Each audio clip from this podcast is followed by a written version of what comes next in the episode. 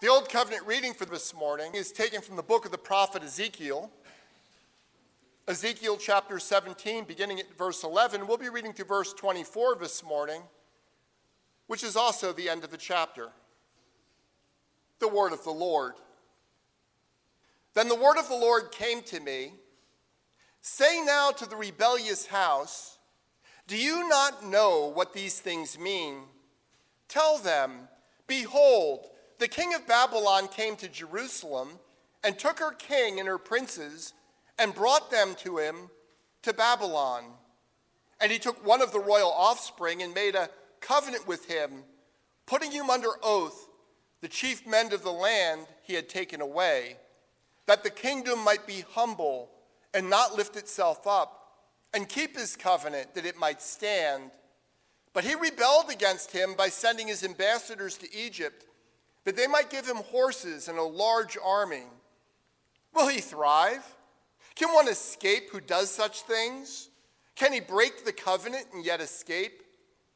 As I live, declares the Lord God, surely in the place where the king dwells, who made him king, whose oath he despised and whose covenant with him he broke, in Babylon he shall die. Pharaoh with his mighty army and great company will not help him in war when mounds are cast up and siege walls built to cut off many lives. He despised the oath in breaking the covenant, and behold, he gave his hand and did all these things. He shall not escape. Therefore, Thus says the Lord God, as I live, surely it is my oath that he despised and my covenant that he broke. I will return it upon his head. I will spread my net over him, and he shall be taken in my snare, and I will bring him to Babylon and enter into judgment with him there for the treachery he has committed against me. And all the pick of his troops shall fall by the sword and the survivors shall be scattered to every wind, and you shall know that I am the Lord. I have spoken. Thus says the Lord God I myself will take a sprig from the lofty top of the cedar and will set it out. I will break off from the topmost of its young twigs a tender one, and I myself will plant it on a high and lofty mountain. On the mountain height of Israel will I plant it that it may bear branches and produce fruit and become a noble cedar. And under it will dwell every kind of bird. In the shade of its branches, birds of every sort will nest. And all the trees of the field shall know that I am the Lord. I bring low the high tree and make high the low tree. Dry up the green tree and make the dry tree flourish. I am the Lord, I have spoken and I will do it. Here endeth the Old Covenant reading. The New Covenant reading is taken from the Gospel according to Matthew. Matthew chapter 13, beginning at verse 24. We'll be reading through verse 43 this morning. Matthew chapter 13, beginning at verse 24, the word of our God. He put another parable before them, saying, the kingdom of heaven may be compared to a man who sowed good seed in his field. But while his men were sleeping, his enemy came and sowed weeds among the wheat and went away. So when the plants came up and bore grain, then the weeds appeared also. And the servants of the master of the house came and said to him, Master, did you not sow good seed in your field? How then does it have weeds? He said to them, An enemy has done this. So the servant said to him, Then do you want us to go and gather them? But he said, No, lest in gathering the weeds, you root up the wheat along with them. Let both grow together until the harvest, and at harvest time I will tell the reapers, Gather the weeds first and bind them in bundles to be burned, but gather the wheat into my barn. He put another parable before them, saying, The kingdom of heaven is like a grain of mustard seed that a man took and sowed in his field. It is the smallest of all seeds, But when it has grown, it is larger than all the garden plants and becomes a tree, so that the birds of the air come and make nests in its branches. He told them another parable. The kingdom of heaven is like leaven that a woman took and hid in three measures of flour till it was all leavened. All these things Jesus said to the crowds in parables. Indeed, he said nothing to them without a parable. This was to fulfill what was spoken by the prophet I will open my mouth in parables, I will utter what has been hidden since the foundation of the world. Then he left the crowds and went into the house, and his disciples came with him, saying, Explain to us the parable of the weeds of the field. He answered, The one who sows the good seed is the Son of Man. The is, field is the world, and the good seed is the children of the kingdom. The weeds are the sons of the evil one, and the enemy who sowed them is the devil. The harvest is the close of the age, and the reapers are angels. Just as the weeds are gathered and burned with fire, so will it be at the close of the age. The Son of Man will send his angels, and they will gather out of his kingdom all causes of sin and all lawbreakers and throw them into the fiery furnace. In that place, there will be weeping and gnashing of teeth. Then the righteous will shine like the sun in the kingdom of their Father. He who has ears to hear, let him hear. Here endeth the new covenant reading. Please keep your place here in the Gospel of Matthew, as this will be the primary portion of God's Word for our morning sermon.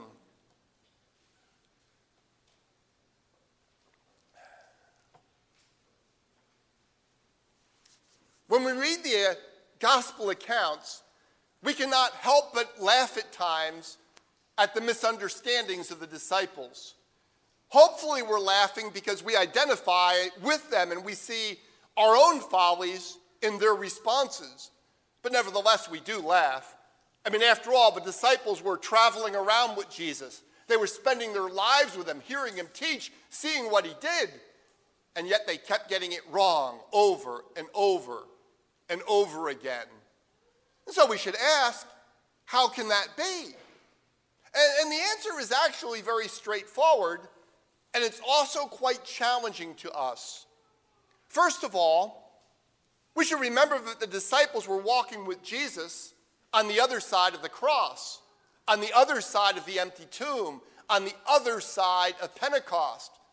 Beloved, if we did not have a completed canon of Scripture, that is the entire New Testament, with all these events already taking place, and not only in complete Bible, but 20 centuries of Christians meditating upon God's Word, studying it, and figuring out what it means to put it into practice, we would be confused an awful lot as well. But secondly, there is in fact another reason the disciples kept getting it wrong, and it's a reason that we share with them, that we have in common with them. See, neither the first disciples nor us come to Jesus as blank slates, just listening to everything he says and logically putting it in its proper place in our thinking. Uh, that's not how it works. We all start with assumptions, presuppositions, uh, assumptions about what the Messiah should be like, what the Messiah should do. Well, please put should in quotes there, but it is our assumption.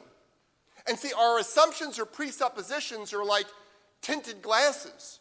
Uh, the glasses you have affect what you see. If your glasses, your lenses are tinted yellow, the whole world is going to look yellow to you. And if you come to Jesus with wrong assumptions about who he is, wrong assumptions about what he's going to do, you're going to misunderstand who he in fact is and what in fact he has done. Uh, that's just how it works. Now, thankfully, we're not just left with that. The Holy Spirit is very much in the business of taking God's word and correcting our lenses so that we can increasingly see Jesus with greater clarity and increasingly understand what he is calling us to do in this world. As the Lord corrects our lenses with the Word of God, we come to understand both the world and Christ with greater clarity.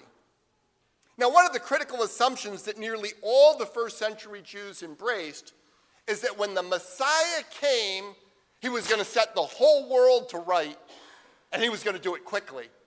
Many of them even thought he was going to do it cataclysmically. That is, as far as we can tell, almost every single first century Jew thought that Jesus was going to do at his first coming what he was only going to do at his second coming. In this morning's passage, and actually in several other parables, um, Jesus is teaching us that this is not the way the kingdom of God comes into this world and grows in this world.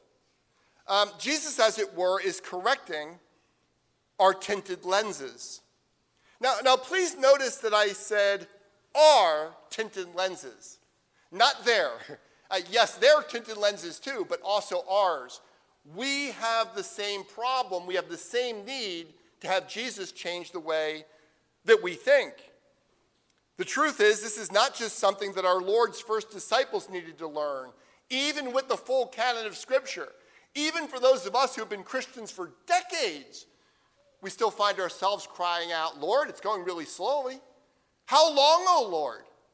And then I look at my life and I see how little progress I'm making, and I'm going, Lord, how can this be if your kingdom has already come and you are already at work in my life? Right? How, how can my progress in the Christian life be so slow? And why are so many of my neighbors still rejecting Jesus? Right? There's a lot of questions like that about why things seem to be going so slowly. And of course, why is there still so much evil in this world? Now, as you can expect, Jesus is not going to answer every single one of our questions. But what Jesus does do in this parables the three parables we're looking at today is he gives us a framework, a, a, set of lenses for looking at our lives, looking at the world, that allows us to put all those questions in their proper perspective so we can begin to see things the way that God does. We're going to look at this morning's passage under three main headings. First, living with the weeds. Second, small beginnings, abundant growth. And third, the heart of the kingdom is the king. Let me give those to you once again. First, living with the weeds. Second, small beginnings, abundant growth. And third, the heart of the kingdom is the king. We begin with our Lord's important instruction about how we as disciples are to live with the weeds. Now, you will have noticed that this passage this morning, we, we've already seen this before in Matthew's gospel, is a sort of sandwich. That is, Jesus gives us the parable in, in the first several verses. You can think of that as the first slice of bread. And then when we come down to verses 36 through 43, Jesus explains the parable of the weeds. You can think of that as the second slice of bread. And between the two slices of bread, Jesus gives us two very short parables parable of the mustard seed, parable of the leaven, and then Matthew adds a commentary about why Jesus is teaching like that. That's the filling of the sandwich. Now, we're going to go through this passage this morning by bringing the two pieces of bread together first. But I want to tell you something that's important for you as you simply read the Gospels on your own. The sandwich is meant to be kept together. Now, if you go and look at um, sermon series preached by almost all other pastors, you're going to find out that they preach two or usually three sermons on this passage, so each of these chunks is separated.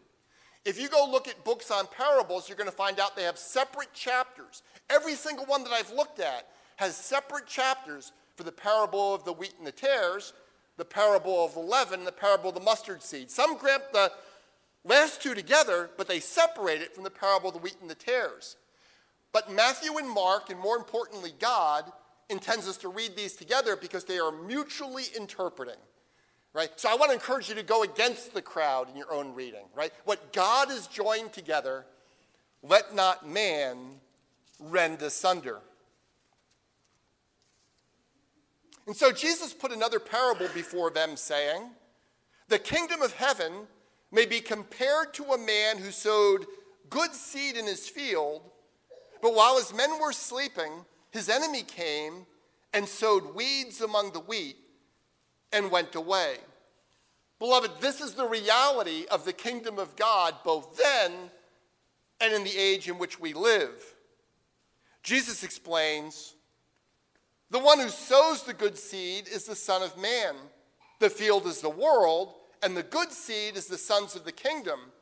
The weeds are the sons of the evil one, and the enemy who sowed them is the devil. See, what Jesus is making clear is that his first coming is primarily a time for sowing. It's not primarily a time of harvest. There is harvest throughout history, but it's not primarily the time of harvest. At his first coming, the Son of Man, that is Jesus, has come to sow the seed, to nurture the seed, and to patiently wait for the seed to grow. Now, it is vital for us to see that God is already at work right? This slow growth doesn't mean that nothing is going on or that Jesus has just gone away. Jesus Christ is at work, but he is not at work in a way that is going to be particularly satisfying to anybody who's expecting uh, that all this is going to get wrapped up by the time your children get out of high school, right? He, he's not doing it in a cataclysmic way so that we're going to see all the results really quickly in a dramatic fashion. Jesus is quietly sowing seeds and cultivating the field while he patiently waits for those seeds to slowly grow. Have you ever looked at a field, right? You just go out and look at a field where the farmer's growing crops and you watch them grow? I hope you're using time uh, lapse photography if you're doing that, right? You can stare at the corn for as long as you want, it's imperceptible to the human eye to watch it grow. It grows really slowly over time. Jesus is saying that's what the kingdom of God is like in this present age. Right? This is the way my kingdom is going to expand in the world. Now, Jesus is not ruling out that there will occasionally in history be dramatic events where a large number of people is going to be converted at one time. I mean, you think of Pentecost, right, is a, is a real marker of that. But ordinarily, the way the kingdom of God grows in history is really slowly, in a way that's not flashy, that doesn't draw anyone's attention. The New York Times does not send reporters to cover it, and it's actually imperceptible to the human eye. That is the ordinary way in which God is growing his kingdom. And let's be honest, that frustrates us. Uh, we are not people who like to wait. Uh, we want the church to be purified, and we want the world to be discipled, and we want those things to happen right now. But that is not our Lord's plan.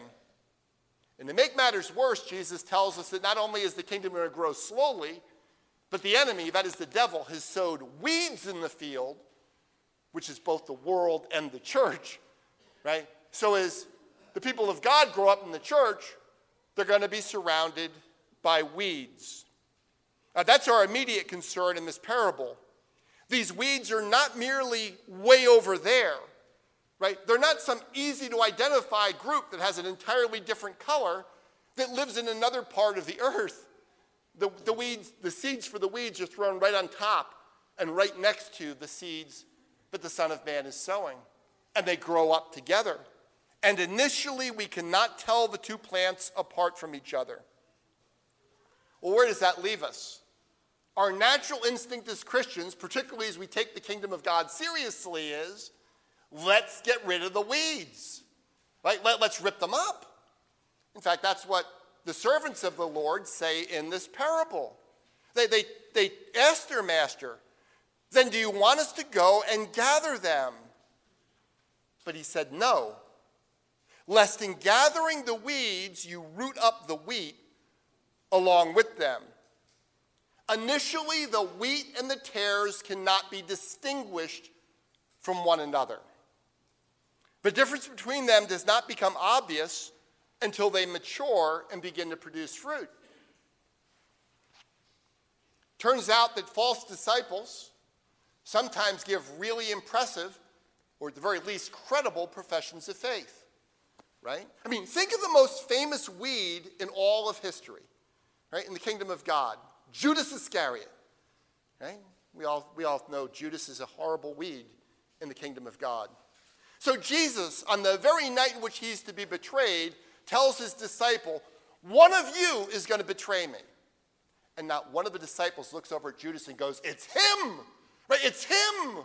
We always thought it was him.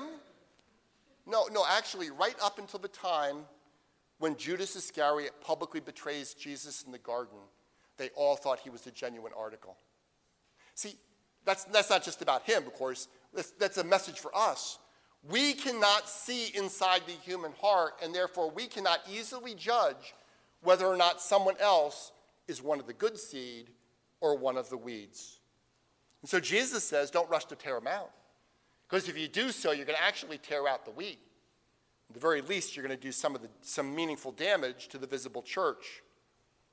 So, the first thing to realize is that we frequently cannot distinguish between the wheat and the tares, for only God can see the human heart. Second, we need to see how damaging it is to the church for us to be overzealous in trying to separate the wheat from the tares in this life. As Terry Johnson points out, the kingdom cannot be purged of tares. The church can never be made completely pure in this age. The cure would kill the patient. Now, naturally, that does not mean that we never practice church discipline.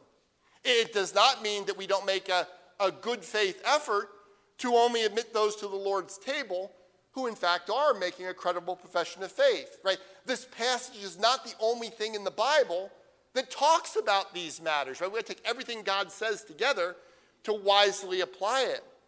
But what this passage does teach us is we, not to, we ought not to be overly zealous and seeking to get all the weeds out of the church. That, that, that's a very straightforward application of this passage. I want to give you uh, two common ways that the church, particularly conservative reformed churches, because most of all we want to apply this to ourselves, actually do get a bit overzealous in trying to get the weeds out of the church. First one actually has to do with the Lord's Supper. You know that you're in bad shape as a church if you turn the Lord's Supper into an ordeal or a terrifying thing to approach rather than a mean, as a means of God's grace. Right? That happens very commonly in conservative reform circles throughout history. There are denominations and there are certainly churches where only a small percentage of the people actually come and participate in the Lord's Supper because they're all thinking, yeah, I'm not sure, I'm not ready yet. Or a session is telling them, well, you know, we, we've heard 26 professions of faith from you, but, you know, have you really grown in holiness? We don't want you to come and drink to your own judgment. Beloved, that is not what Jesus has given us this means of grace to do. I should say that in the Dutch side of our tradition, um, it was not uncommon for people to be required to memorize the Heidelberg Catechism before they could become communicant members of the church. Right? So you think about this issue of, of, on the one hand, making it hard to come to the Lord's table, and the related question of making it hard to make a credible profession of faith. We move from credible to impressive to really theologically informed. Right? So the Heidelberg Catechism's, you know, it's not up on the top shelf, but there's a lot of theology in there. And people were required to memorize it simply to join a church. In fact, still to this day in Presbyterian circles, in our Presbyterian circles, it's not unusual for people to have to go through weeks and occasionally even months of classes before they're allowed to make a public profession of faith and join the church. And I'm saying that is a clear example of trying to be too rigorous and keeping people out of the church that might be weeds. How do we know that, right? How, how, do we know this isn't just the opinion of your pastor? Well, we open up God's Word and we read the book of Acts. And what we discover as we read through the book of Acts is every single time somebody says, I believe in Jesus, right? Jesus, I need you to save me. How long does it take for them to get baptized and admitted to the visible church? In every single instance in the book of Acts, it takes place that very day. Right? Now, the reason for this shouldn't be too complicated. Jesus is welcoming this person and saying, This, this man, this woman is my brother, my sister. Ought we not in the visible church to do the same thing? Right? If they're Christ's brother, they're our brother as well. Now, yes, it is true. We do need to give warnings to people. Right? We, we, we do, the elders do need to be wise about admitting people. We don't just say, come, everyone, come. We are saying you do need to trust in Jesus. You need to understand who he is and what he has done. But that's something you can explain to most people in, you know, 45 minutes to an hour. Three, four hours with someone is really all that it should take. And we do need to warn people to not approach the Lord's Supper in an unworthy manner, right? That it is for those who are in fact trusting Jesus and therefore honoring him. But we should never forget it's the cup of blessing that we bless, as Paul says in Corinthians.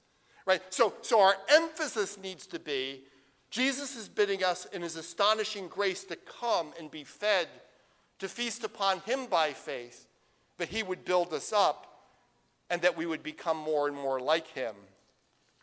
That's where our emphasis needs to fall. Uh, by the way, we should do that with great joy and with thanksgiving in our hearts. That, that's probably a good test for you as, a, as an individual. Yes, when you come to the Lord's Supper, approach the means of grace with soberness and serious. It is an awesome thing to draw near to Christ in this way. But do you do it with thanksgiving in your hearts for what God has done for you in Christ? God is saying, yes, do it that way. In fact, throughout church history, uh, one of the most common names for the Lord's Supper is Eucharist, which is simply the Greek word that means the thanksgiving. That's how we ought to approach the Lord's table. Living with the weeds does not mean gloom and doom.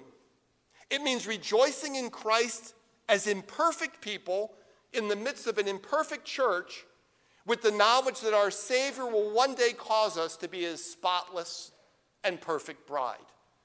Right? We come with joy not because of who we are, but because of who Christ is. Now, if the kingdom of God isn't going to dramatically explode on the scene, and sweep everything before its path, what is it going to look like? I mean, if you only have this beginning part of the parable of the wheat and the tares, you might think that the entire world, and frankly, the entire church, is going to look a lot more like an overgrown field of weeds than it's going to look like a field of wheat. Is that what it's going to be? Jesus says, by no means. And so he gives us two very short parables that are to be interpreted together with this parable of the wheat and tares that make clear that although the kingdom of God has small beginnings, it also has abundant growth. Verses 31 and 32. Jesus put another parable before them, saying, The kingdom of heaven is like a grain of mustard seed that a man took and sowed in his field. It is the smallest of all seeds, but when it has grown, it is larger than all the garden plants and becomes a tree, so that the birds of the air come and make nests in its branches. Now, now let's not get sidetracked. Commentaries run down all the biology of this, right? But Jesus is not giving us a biology le- lesson, he's giving us an analogy. He's saying, look at this little tiny seed. That's what the kingdom of God is going to look like for you people right? His, particularly his original audience he's talking to. Little tiny seed, so unimpressive. And we're going to bury it in the soil. You're not even going to be able to see it. Behold, the kingdom of God. But that's not the end of the story. That little tiny seed is going to grow. And if you think of a herb garden, most of the herb plants are really small.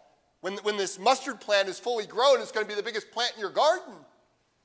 That's the nature of the kingdom of God. Small beginnings, but abundant growth. Now, now, some of those in the crowd have experienced Jesus feeding thousands of people with just a couple of fish and a few small loaves of bread. Right? They've seen Jesus do these astonishing healing miracles. And they're thinking, this could be the Messiah. This could be the king. And it's easy for them to let their imaginations run wild about how fast everything is going to be great, right? The food is just going to flow. We're all going to be wealthy. He's going to purify the temple. He's going to drive out the Romans. And you know, those of us who've been following him around, we might be first in line to get the rewards, right? They're, they're thinking this stuff is going to happen fast. And Jesus is saying, that's not it. That is not it at all. I am at work. My Father is at work. But look at this tiny mustard seed. Do you see how very small and insignificant it looks? That is what you are going to get in the short term. The kingdom of God is going to look tiny and utterly unimpressive. Well, beloved, that isn't only true in the first century. Uh, in different ways, that's true throughout history. I mean, after all, if the kingdom of God is so important, what are we doing worshiping in an elementary school cafeteria instead of in a beautiful cathedral, right? The kingdom of God often looks unimpressive. Yet the point of the parable is what ne- happens next. The present situation will change, things will be different, unexpectedly and dramatically different. This tiny seed is going to grow into a great plant, one that will dominate the herb garden. What the kingdom of God is in our Lord's lifetime and what the kingdom of God is in our own day is not what the kingdom of God will always be. Verse 33. He told them another parable. Uh, the kingdom of heaven is like leaven that a woman took and hid in three measures of flour till it was all leavened.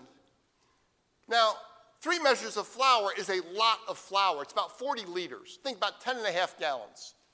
Now, I don't know how much baking you did over Thanksgiving, but I want to suggest that no one here has ever sat down at one time and leavened up 10 and a half gallons of flour. It's a lot of flour. And the leaven is so small you can hardly see it. Right? You get in those little packages or a little, a little container, you can hardly see it. And that's the point, at least the, the first point that Jesus is making. But Jesus also says something that's a little surprising. The leaven is hidden in the flour. That's actually not what we do with leaven. Uh, the NIV corrects it, as it were, to make it clear the leaven is mixed into the flour. But I actually think Jesus is making an important point for us. A great deal of the kingdom of God is hidden to our eyes in this life. Right? It's hidden in the flour, but eventually it leavens the whole dough. Uh, think about how those images go together of the mustard seed and the leaven. If the mustard seed in the plant is primarily about growth, the leaven is primarily about impact. Right? There's going to be growth of the leaven in the dough, that's right. But the, the reality is, is the flour represents the whole extent of the earth. And Jesus is saying it's just a little leaven, but in the end, it's going to transform everything. Right? The entire dough becomes leavened, and the kingdom of God will entirely transform the world. As Jeffrey Gibbs puts it, do not lose heart. God's reign seems to be small now, but in God's time, it will become large and all encompassing. The mustard plant begins as a tiny seed that is buried. The leaven is hidden in the flour. The rate at which crops grow in a field is slow, far too slow to watch. Throw in the weeds, and if you are hoping that the world will be a much better place by the time that your children graduate from high school, then there is not a great deal of hope for you in this passage. However, if you are interested in being part of a movement to build a great cathedral, then you should know that Jesus Christ is building the greatest cathedral in all of history, and he is building it out of living stones. And indeed, he has called you through the Great Commission to take part in this work. Uh, here's an interesting thing about the building of cathedrals in the Middle Ages. Although many craftsmen spent essentially their entire working lives working on one cathedral, almost nobody who worked on a cathedral actually saw it finished. Think about that. You know, in England, the typical cathedral took 250 to 300 years to build. And so people started working on it, and their kids worked on it, and their grandkids worked on it, and their great grandchildren worked on it, and they didn't see it completed. That's where we are with the kingdom of God. God has called us into this work of His great commission to gather a vast multitude of people from every tribe, tongue, and nation to be part of His church. And we will not see it completed unless the Lord comes back in our lifetime. If you're teaching Sunday school in this church, you cannot possibly know how the seeds that you are sowing today will develop in the grandchildren and great grandchildren of the covenant children you have the privilege of sharing the truths of God with. And that's okay. Because what you can know is the one thing that truly matters Jesus Christ is at work in you, and Jesus Christ is at work through you.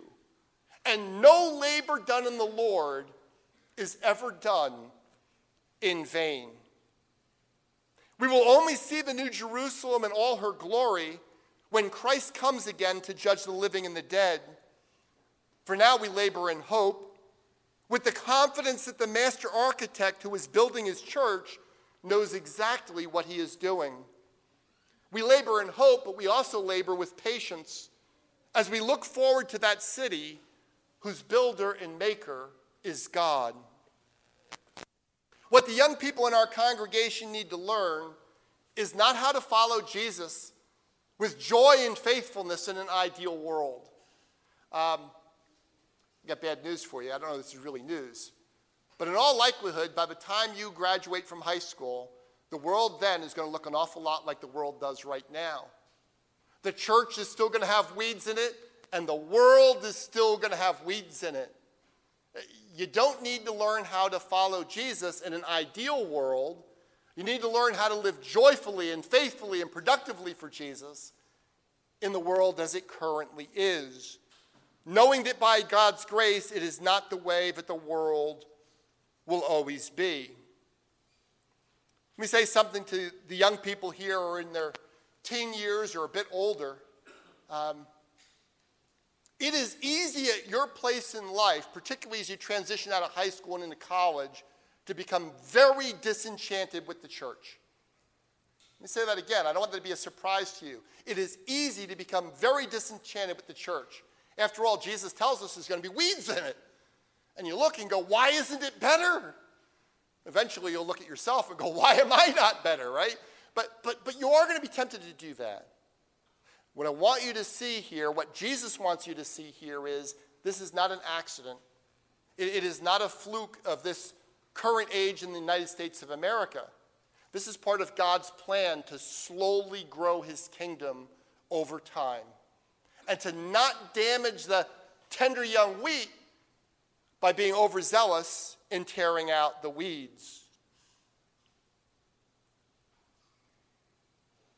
We labor in hope but we also labor in patience. We need to trust that the Lord of the field knows exactly what he is doing. And yet, here is where math, yes, math, can be very, very encouraging. And I say that not just because I was a math major in college. Um, very small incremental growth, which compounds over a very long period of time, produces astonishing results. How does that work with the kingdom of God? Well, you know, um, on that first Easter, the church was basically 11 men in an upper room. Today, one third of the people on earth, roughly 2.4 billion people, are identified as Christians. Now, we of course know that not every one of those people is actively trusting and following Jesus. But, but can't you see that what Jesus is saying here is actually coming to pass? Right? It's going to multiply slowly, imperceptibly.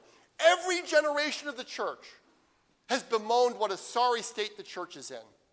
Do you realize that? Everywhere you go, you find all the great saints in church history. They always bemoan how difficult the church is in their own day. And the critics of the church are always saying, you know what? This is it. I mean, the church is about to go out of business. And yet it goes from 11 people to 2.4 billion people in 20 centuries in accordance with God's plan. See, Jesus Christ is building his church, and the gates of hell will not stand against it. As we read these three parables together, we are also reminded of another great truth. While Jesus commands that the wheat and the tares grow together in this present age, at the end of this age, there will be both a great harvest and a great separation. Jesus says, The harvest is the end of the age, and the reapers are the angels. Just as the weeds are gathered and burned with fire, so will it be at the end of the age. The Son of Man will send his angels, and they will gather out of his kingdom all causes of sin and all lawbreakers and throw them into the fiery furnace. In that place there will be weeping and gnashing of teeth. Then the righteous will shine like the sun in the kingdom of their Father. He who has ears, let him hear. I do want to draw your attention to just one encouraging word here in this passage that I hope you'll mark in your own thinking.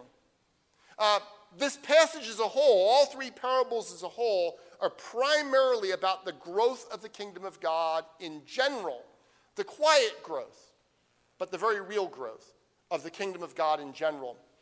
But here Jesus actually gives a word for us as individuals. Do you not sometimes become discouraged over how little progress you seem to be making in holiness?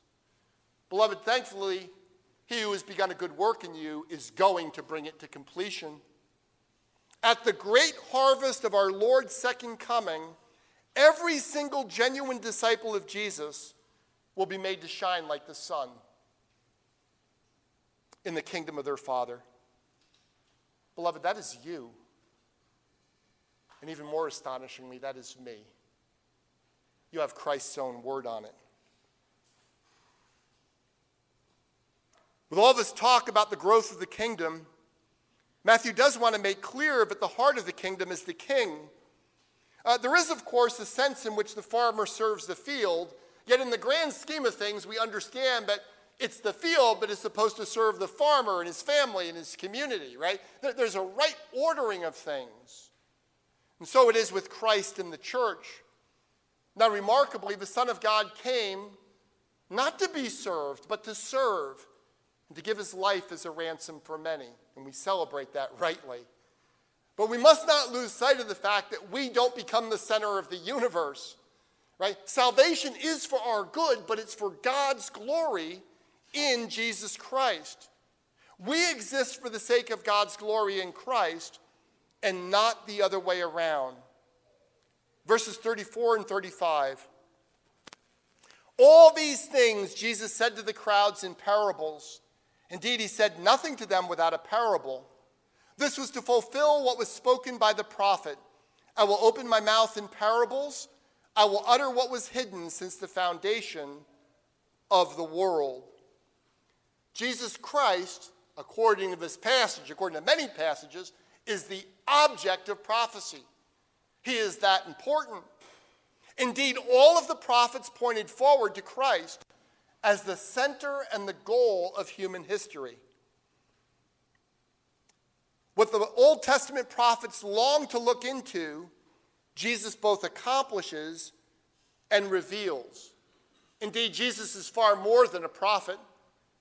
Jesus can explain all of these things in advance because he is not only the prophet par excellence, he is the author of history who is bringing all of these things to pass. Our ultimate confidence, therefore, is not in a plan, although God's plan is perfect. Our ultimate confidence is not in a plan, but in a person, the person of Jesus Christ, the one who has loved us and given himself for us. Therefore, we fix our eyes not upon the weeds, but upon Jesus, the author and finisher of our faith, and we patiently labor in hope with these words on our lips The church shall never perish, her dear Lord to defend, to guide, sustain, and cherish is with her to the end. Though there be those who hate her and false sons in her pale, against the forward traitor, she ever shall prevail. Even so, we pray Come, Lord Jesus. Amen.